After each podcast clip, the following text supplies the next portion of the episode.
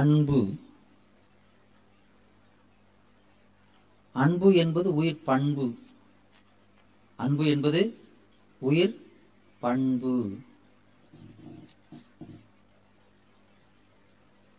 அது திருவள்ளுவர் சொல்கிறார், அன்பின் வழியது உயிர்நிலை என்கிறார். எனவே இந்த அன்பு என்பது உயிரினுடைய குணம், உயிரினுடைய குணம். இப்போ அந்த குணம் நம்மகிட்ட இருக்கான்னா இருக்கு. குணம் என்பது ஒரு காலம் நம்மை விட்டு நீங்காத ஒன்று. ஆனா இந்த அன்பை வைக்க வேண்டிய பொருளிடத்துல வைக்கல. அன்பு என்பது இச்சை என்பதெல்லாம் ஒண்ணுதான். இப்போ நாம இச்சை வைத்திருக்கிறோம், ஆனா வைக்க வேண்டிய பொருள்ல வைக்கல. அதை வைக்க வேண்டிய பொருளிடத்துல வைத்தால் அது நமக்கு நன்மையை தரும் இல்லையா? அதை காட்டுவதுதான் இந்த சமயம். இந்த சமையல்லாம் எல்லாத்துக்கும் தெரிஞ்சிருக்கும், அது நல்லா தெரியுமே இல்லையா? சமையல்னா என்னது?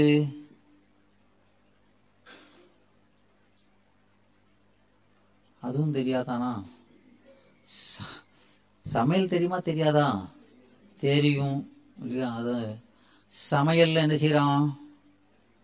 அந்த அந்த உணவை நாம உண்ணத்தக்க அளவிலே என்ன செய்கிறோம்? பக்குவப்படுத்துகிறோம். அப்படி செய்தால் அதுக்கு என்ன பேரு? சமையல் இல்லையா? அதுபோல் இந்த சமயம் என்பது இல்லையா, இறைவனை அறிந்து அவனோடு நாம் ஒன்றத்தக்க அளவிலே நம்மை பக்குவப்படுத்துவது, அதுதான் சமயம் இல்லையா? ஞாபகம் இருக்கா இல்லையா? சமையலை ஞாபகம் வச்சுக்கிட்டா இதுவும் நமக்கு ஞாபகம் இருக்கும் இல்லையா? எனவே இது பல தெய்வீகமான கருத்துக்களை தன்னுள் அடக்கி வைத்திருக்கிறது. அதாவது இந்த உலகத்துல நாமெல்லாம் பிறந்திருக்கிறோம். இந்த பிறவி மிக அரிய பிறவியாக சொல்லப்படுகிறது. அரிது அரிது மானிடராதல் அரிது சொல்றோமா இல்லையா? இப்பிறவி தப்பினால் எப்பிறவி வாய்க்குமோ, வாய்த்தது நம் தமக்கு ஏதோர் பிறவி மதித்திடுமின் என்று இப்படி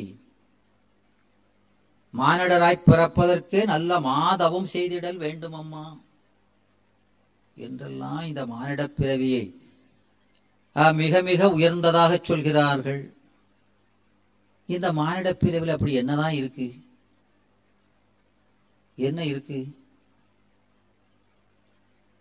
ஒன்றும் அப்படி விசேஷம் ஒன்றும் தெரியலையே. தெரியுதா என்ன விசேஷம் இருக்கு? கொஞ்சம் அல்லல் ஜாஸ்தியா இருக்கு, அவ்வளவுதான். அப்படியா? இந்த மானிட பிறவியில என்ன விசேஷம்?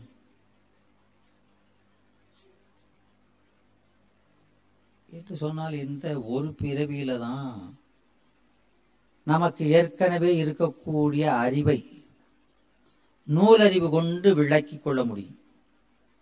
இந்த ஒரு பிறவியில தான் நமக்கு இருக்கின்ற அந்த அறிவை நூலறிவு கொண்டு விளக்கி மேம்பட முடியும் இல்லையா? எனவே இந்த பிறவி மிக உயர்ந்ததாக சொல்லப்படுகிறது. இந்த உலகிலே நாமெல்லாம் பிறந்திருக்கிறோம். பிறந்ததன் நோக்கம் என்ன? எதற்காக இங்கே பிறந்தோம்? நானா பிறந்தேன்? நானா சார் பிறந்தேன் இல்லையா? அப்படி நிறைய பேர் சொல்றாங்க. பிறப்பதற்கு என்ன காரணம்? ஒரு காரணம், காரியம் நடக்க வேண்டுமானால் அதற்கு ஒரு காரணம் இருந்துதானே தீர வேண்டும். நாமெல்லாம் இந்த உலகத்துக்கு வந்திருக்கோம். எதுக்காக வந்தோம்? அதைத்தான் சார் யோசிச்சுக்கிட்டே இருக்கேன். அதுக்குள்ள இந்த பிறவியே முடிஞ்சிருது இல்லையா? இந்த அத வந்த வரவை மறந்து, தாய்மானவர் சொல்றார் இல்லையா, வந்த வரவை மறந்து மிக்க மாதர் பொன் பூமி மயக்கினில் ஆழ இந்த மயக்கை அறுக்க எந்த எழில் ஞான வாழது தந்தான் என்பார் இல்லையா? எனவே நிறைய பேர் பார்க்கலாம், கடைக்கு வேகமா போவாங்க கார் எடுத்துக்கிட்டு, போய் அங்க கடையில போய் மண்டையை சொரிஞ்சுக்கிட்டு எதுக்கு வந்தோம் இல்லையா, அந்த கடைக்கு போறதுக்குள்ள என்ன வாங்க வந்தோம்னே மறந்து போச்சு. எனவே நாம முதல்ல வந்த நோக்கம் என்ன என்பதை அருமையாக நம்முடைய ஞானசம்பந்த பெருமான் சொல்கிறார் நம்முடைய திருமுறைகளிலே. பிணிகொள் பிறப்பு ஒழிய பிறப்புளீர் என்று சொல்கிறார். எதற்காக பிறந்தவர் சொல்றாரு? பிணிகொள் பிறப்பு ஒழிய. இந்த பிறவி என்னது? பிணி. இந்த பிறவி ஒரு பிணி, நோய். இதை இதிலிருந்து நீங்குவதற்காக நாம பிறந்திருக்கிறோம் இல்லையா.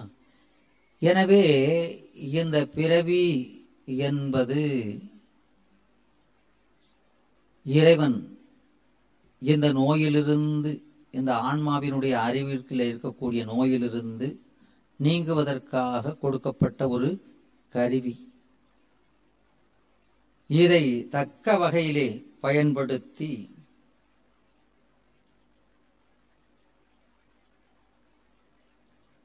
நாம் இந்த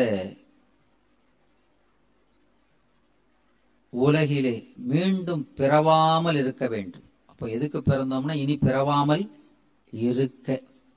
எதுக்கு பிறந்திருக்கிறோம்? அடுத்து பிறவாமல் இருப்பதற்காக நாம் இங்கே பிறந்திருக்கிறோம். அதற்கான வழியை நம்முடைய சைவ சமயம் காட்டுகிறது. அது இறைவனிடத்திலே அன்பை பெருக்க வேண்டும். அதற்கு அந்த அன்பு வர வேண்டுமானால், ஒரு பொருளை இச்சை வர வேண்டுமானால், அதற்கு முதல்ல என்ன வேணும்? அந்த பொருளை பற்றிய அறிவு வேண்டும். நீ கடையில் வந்து ஒரு ஜாமான வாங்குறீங்கன்னா அந்த பொருளினுடைய மேன்மை என்ன என்பதெல்லாம் தெரிஞ்சாதான் அதில் வாங்கணும் என்ற ஒரு இச்சை நமக்கு வரும். அந்த பொருள் பற்றி நமக்கு ஒரு அறிமுகமே இல்லை என்றால் அதை பொருளை நாம் பெற வேண்டும் என்ற இச்சையே எழாது. எனவே ஒரு பொருளிலே நமக்கு இச்சை ஏற்பட வேண்டுமானால் அந்த பொருளை பற்றிய அறிவு நமக்கு முதல்ல இருந்தாக வேண்டும். அந்த அறிவு இருந்தால்தான் அதை பெற வேண்டும் என்ற இச்சை ஏற்படும். அந்த இச்சை ஏற்பட்டால் தான் அதை அடைய வேண்டும், அதற்கான செயலை நாம செய்வோம் இல்லையா. எனவே இறைவனிடத்திலே அன்பை பெறுவதற்கு நாம் அவனை பற்றி அறிவை பெற வேண்டும் இல்லையா. இப்போ இந்த உலகத்தில் பிறந்த நாமெல்லாம் இந்த பிறவி பெற்றதன் பயன் படித்து நம்முடைய அறிவை பெருக்கிக் கொள்ளலாம் என்றோம் இல்லையா. இந்த உலகில் பிறந்தவர்களெல்லாம் வாழ்கிறோம் இல்லையா. ஆனால் எல்லோரும் உண்மையாகவே வாழ்வாங்கு வாழ்கிறோமா? நாமெல்லாம் பிறந்திருக்கிறோம், வாழ்கிறோம். வாழ்கிற முறையில் வாழ்கிறோமா? வாழ்தல்னா என்னது? வாழ்வு.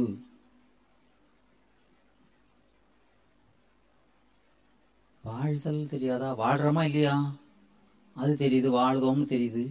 ஆனால் வாழ்தல்னா என்னன்னு தெரியல இல்லையா. வாழ்றோம்னு தெரிகிறது, ஆனால் வாழ்வு தாழ்வுனா தெரியுமா இல்லையா? தாழ்வுனா என்னது? தாழ்வு நிலையிலிருந்து இறங்குதல், நிலையிலிருந்து இறங்குதல் தாழ்வு. அப்போ வாழ்வுனா நிலையிலிருந்து உயர்தல். எந்த நிலையிலிருந்து? நம்முடைய அறிவு நிலையிலிருந்து இல்லையா. எனவே நம்முடைய அறிவு நிலையை உயர்த்தியவர்கள் மட்டும்தான் வாழ்ந்தவர்கள் ஆகிறார்கள். அதனால்தான் வாழ்கின்றாய் வாழாத நெஞ்சமே வல்வினைப்பட்டு ஆழ்கின்றாய் என்று மணிவாசக பெருமான் சொல்கிறார். எனவே நம்முடைய ஒவ்வொரு பிறவியிலும் நம்முடைய உயிரை வளர்ப்பதற்கான முயற்சியை நாம் செய்ய வேண்டும். உடம்பை வளர்த்தேன் உயிர் வளர்த்தேனே சொல்கிறார்கள் இல்லையா. உடம்பை வளர்க்கிறோம் எதற்கு? உயிரை வளர்த்தற் பொருட்டு இல்லையா? உயிரை வளர்க்குதுன்னா எப்படி வளர்க்கறது? அஞ்சு அடி இருந்தது இன்னைக்கு ஆறு அடி ஆயிட்டுதுன்னு அப்படி அளக்க முடியுமா உயிரை? ஐயா உயிர் எவ்வளவு வளர்ந்துருக்கு? உயிரை வளர்ப்பதாவது அதனுடைய அறிவு விளக்கம் பெறுவதே உயிரை வளர்த்தல். அதனால இந்த உலகிலே பிறந்தவர்கள் எல்லாம் வாழ்ந்தவர்கள் ஆக மாட்டார்கள். இந்த உலகிலே பிறக்கிறார்கள். இந்த உலகிலே ஜீவிப்பதற்கு ஒரு கல்வி தேவைப்படுகிறது. இந்த உடம்பை வளர்ப்பதற்கும் ஒரு கல்வி தேவைப்படுகிறதா இல்லையா? இந்த உடம்பை வளர்ப்பதற்கான பொருள் ஈட்டுவதற்கு மற்ற இதற்கெல்லாம் ஒரு கல்வி தேவைப்படுகிறது. எனவே இந்த உலகிலே பிறந்தவர்கள் எல்லாம் இந்த உலகியல் கல்வி கற்றவர்கள், கல்லாதவர்களை நோக்க சற்று உயர்ந்தவர்கள், படிக்காதவங்களை நோக்க உலக கல்வி பயின்றவர்கள் சற்று உயர்ந்தவர்கள். அவர்களை காட்டிலும் இந்த உடம்பை வளர்க்கின்ற இந்த அனித்தியமான அழிந்துபடுகின்ற இந்த உடம்பை வளர்க்கின்ற கல்வியை கற்றவர்களை விட உயிரை வளர்க்கின்ற கல்வியை கற்றவர்கள் அதனினும் மேம்பட்டவர்கள் இல்லையா? கல்லாதவர்களை விட கற்றவர்கள் மேம்பட்டவர்கள். அந்த கற்றவர்களை விட உயிர்கல்வியை கற்றவர்கள் உயர்ந்தவர்கள். இந்த உயிர்கல்வியை நாம் ஆன்மீகம் என்று சொல்கிறோம். இந்த உயிர்கல்வியை எப்படி சொல்கிறோம்? ஆன்மீகம். ஆன்மாவை வளர்க்கின்ற கல்வி, அதை என்ன சொல்கிறோம்?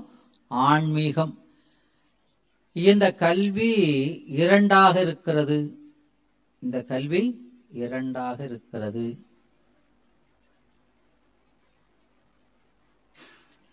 ஒன்று அன்பு நெறி, இன்னொன்று அறிவு நெறி.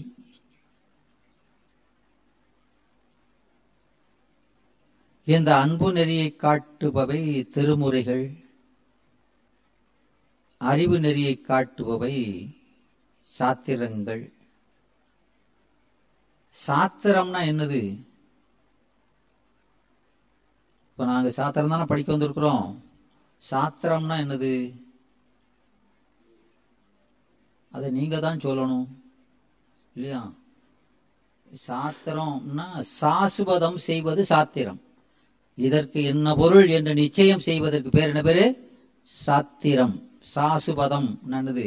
நிச்சயம். என்ன சொல்லுக்கு என்ன பொருள் என்று நிச்சயப்படுத்துவதற்கு பேர் என்ன பேரு? சாத்திரம். எனவே இந்த அன்பு நெறியும் அறிவு நெறியும் ஒன்றுக்கு ஒன்று மாறுபட்டது அல்ல, ஒன்றோடு ஒன்று தொடர்புடையது. அறிவு இருந்தா தான் அன்பு வரும் இல்லையா? திருமுறைகளை படித்த உடனே உருக்கம் வரணும் அப்படின்னா அந்த திருமுறையில என்ன சொல்லியிருக்குன்னு தெரிஞ்சாத்தானே உருக்கம் வரும் இல்லையா? அந்த திருமுறையினுடைய பொருள் என்னன்னு தெரிஞ்சாத்தானே நமக்கு உருக்கம் வரும். எனவே அந்த அறிவை தருவது இந்த சாத்திர கல்வி.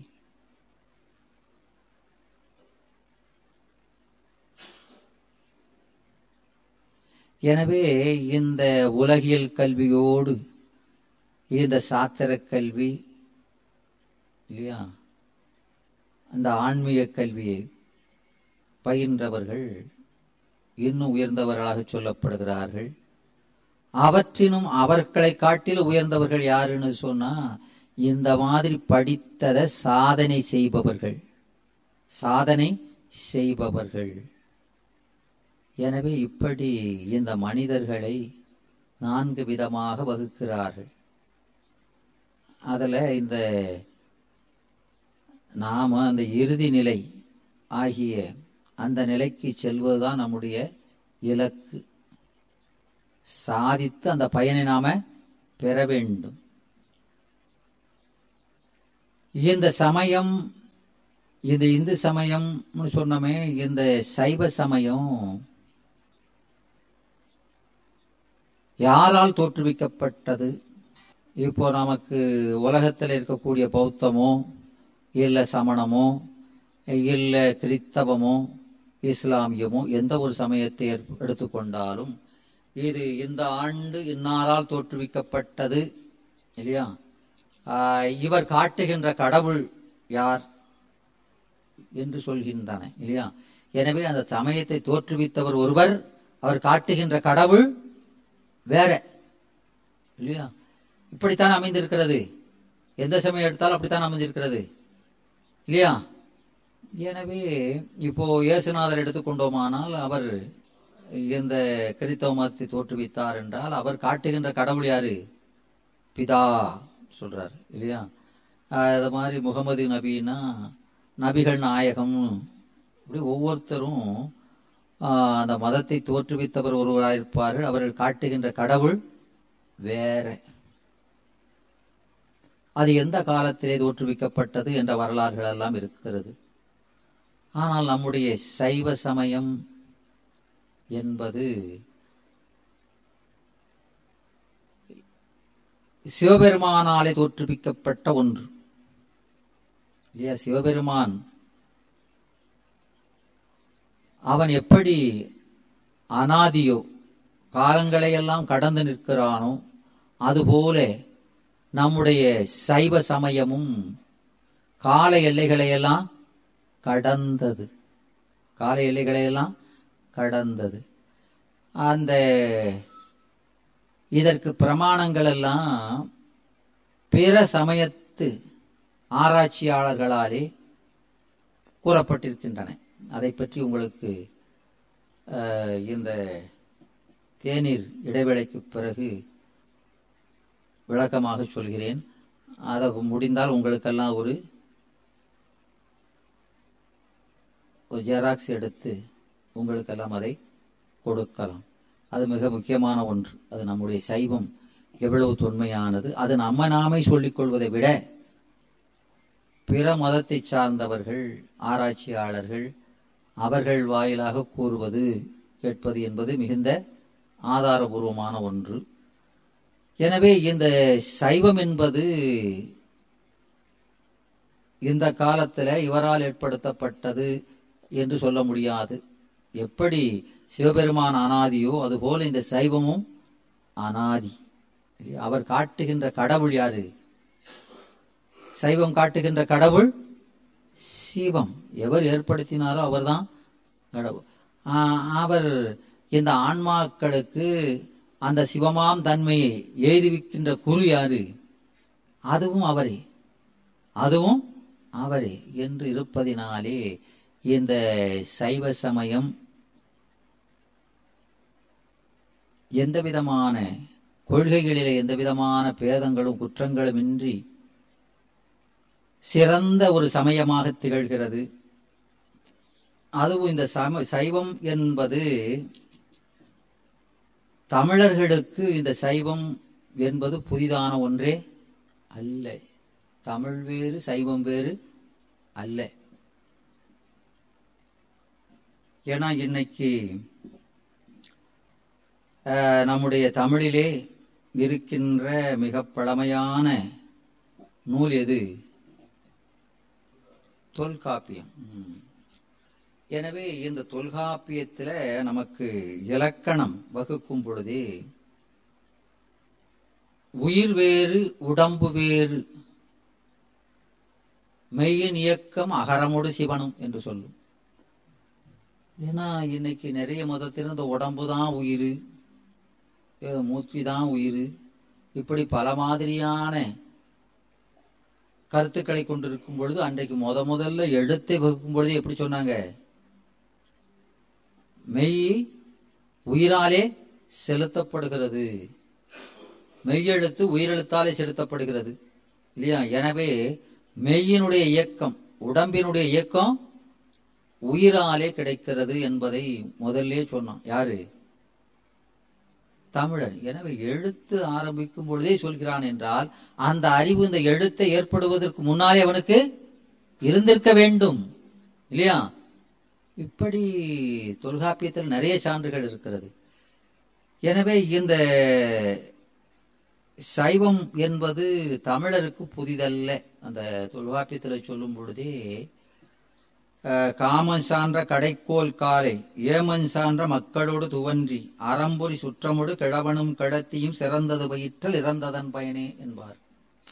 நம்ம அவையாரும் சொல்வா, ஈதலறம் தீவினை விட்டு ஈட்டல் பொருள் காதலர் இருவர் கருத்து ஒருமித்து ஆதரவு பட்டது இன்பம் பரனை நினைந்து இம்மூன்றும் விட்டதே பேரின்ப வீடு என்பார் இல்லையா?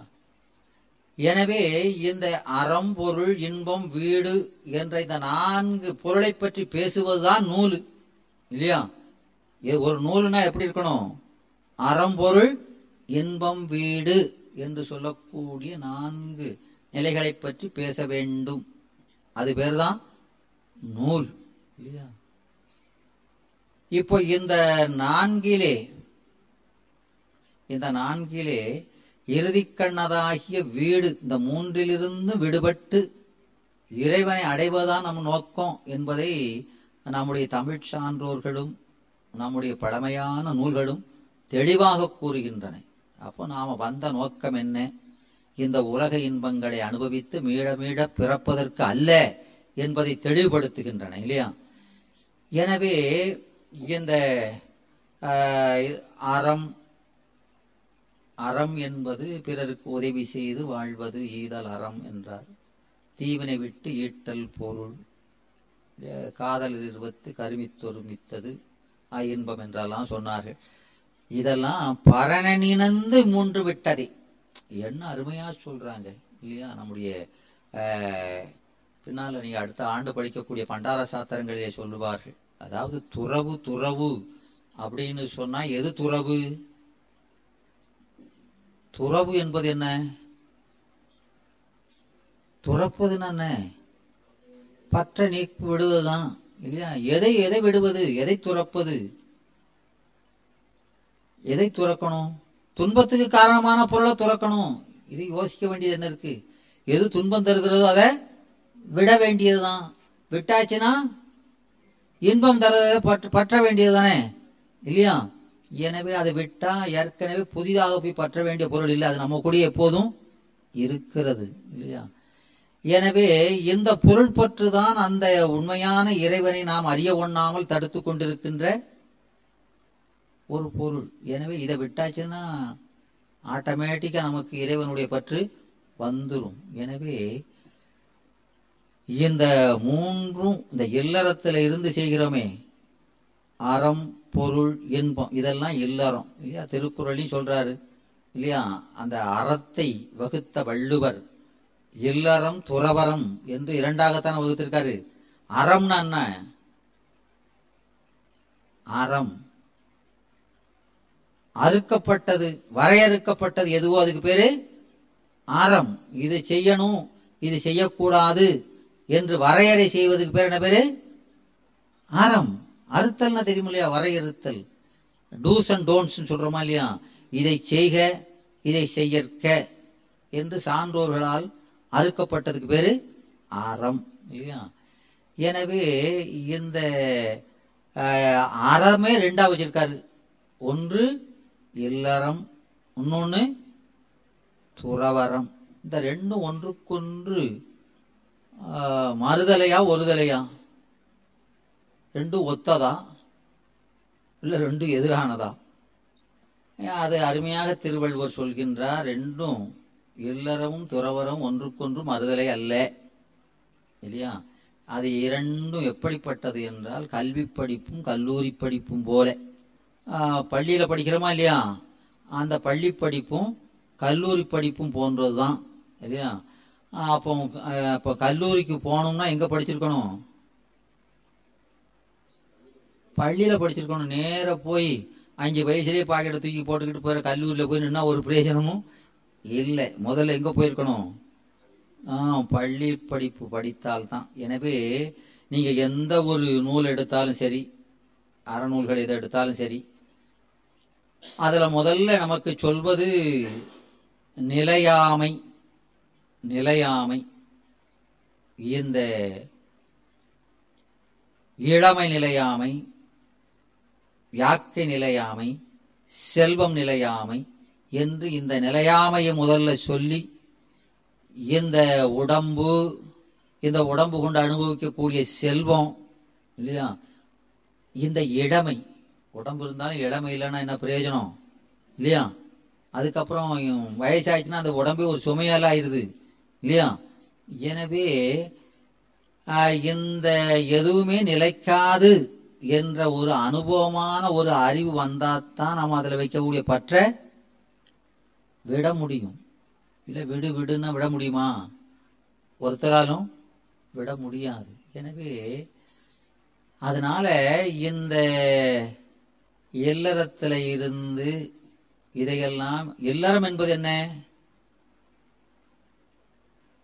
எல்லாளோடு எல்லாளோடு எல்லின்கண் இருந்து செய்யக்கூடிய அறம் இல்லையா. எனவே இந்த அறத்தை செய்து செய்து பெருமானிடத்திலே பற்று மிகுந்து இந்த இதில் உள்ள பற்ற விடணும் இல்லையா. பெருமான் மீது இருக்கிற பற்றின் காரணமாக இல்லறத்தை துறக்கணும். அதுதான் உண்மையான துறவு. நிறைய உலகத்தில் பார்த்தீங்கன்னா கடன் ஜாஸ்தி ஆகிட்டுன்னு வைங்க, என்ன செய்வான்? காவியை கட்டிக்கிட்டு சாமியாரை போயிடறானா இல்லையா. அது போனால் அது துறவல்ல. பொண்டாட்டி ரொம்ப கஷ்டம் கஷ்டப்படுத்துறா அப்படின்னா செலவு என்ன ஆயிடுவான்? சாமியார் ஆயிடுறாங்க இல்லையா. அது அது உண்மையான துறவு அல்ல. அதனால இந்த பொன் கருதியோ புகழ் கருதியோ மற்ற காரணங்களுக்காக இந்த உலக வாழ்வை துறந்து போவது வந்து உண்மையான துறவல்ல இல்லையா. அப்போ இறைவன் மீது பற்று அது அதிகமாக இருக்கு என்பதினாலே இதை விட விட்டாதான் என்னது துறவு. அதான் பாரணை நினைந்து இம்மூன்றும் விட்டதே பேரின்ப வீடு என்று சொல்லி இந்த நான்கிலே இந்த வீடு பேரு தான் நம்ம அடைய வேண்டிய ஒன்று. மற்றெல்லாம் அதற்கான வழி, அதற்கான வழி என்று நமக்கு அருமையாக நம்முடைய சைவம் கற்பிக்கிறது. எனவே இந்த சைவ சமயத்தினுடைய கொள்கைகள் என்ன என்பதையெல்லாம் இடைவேளைக்கு பின்னால தொடர்ந்து சிந்திக்கலாம்.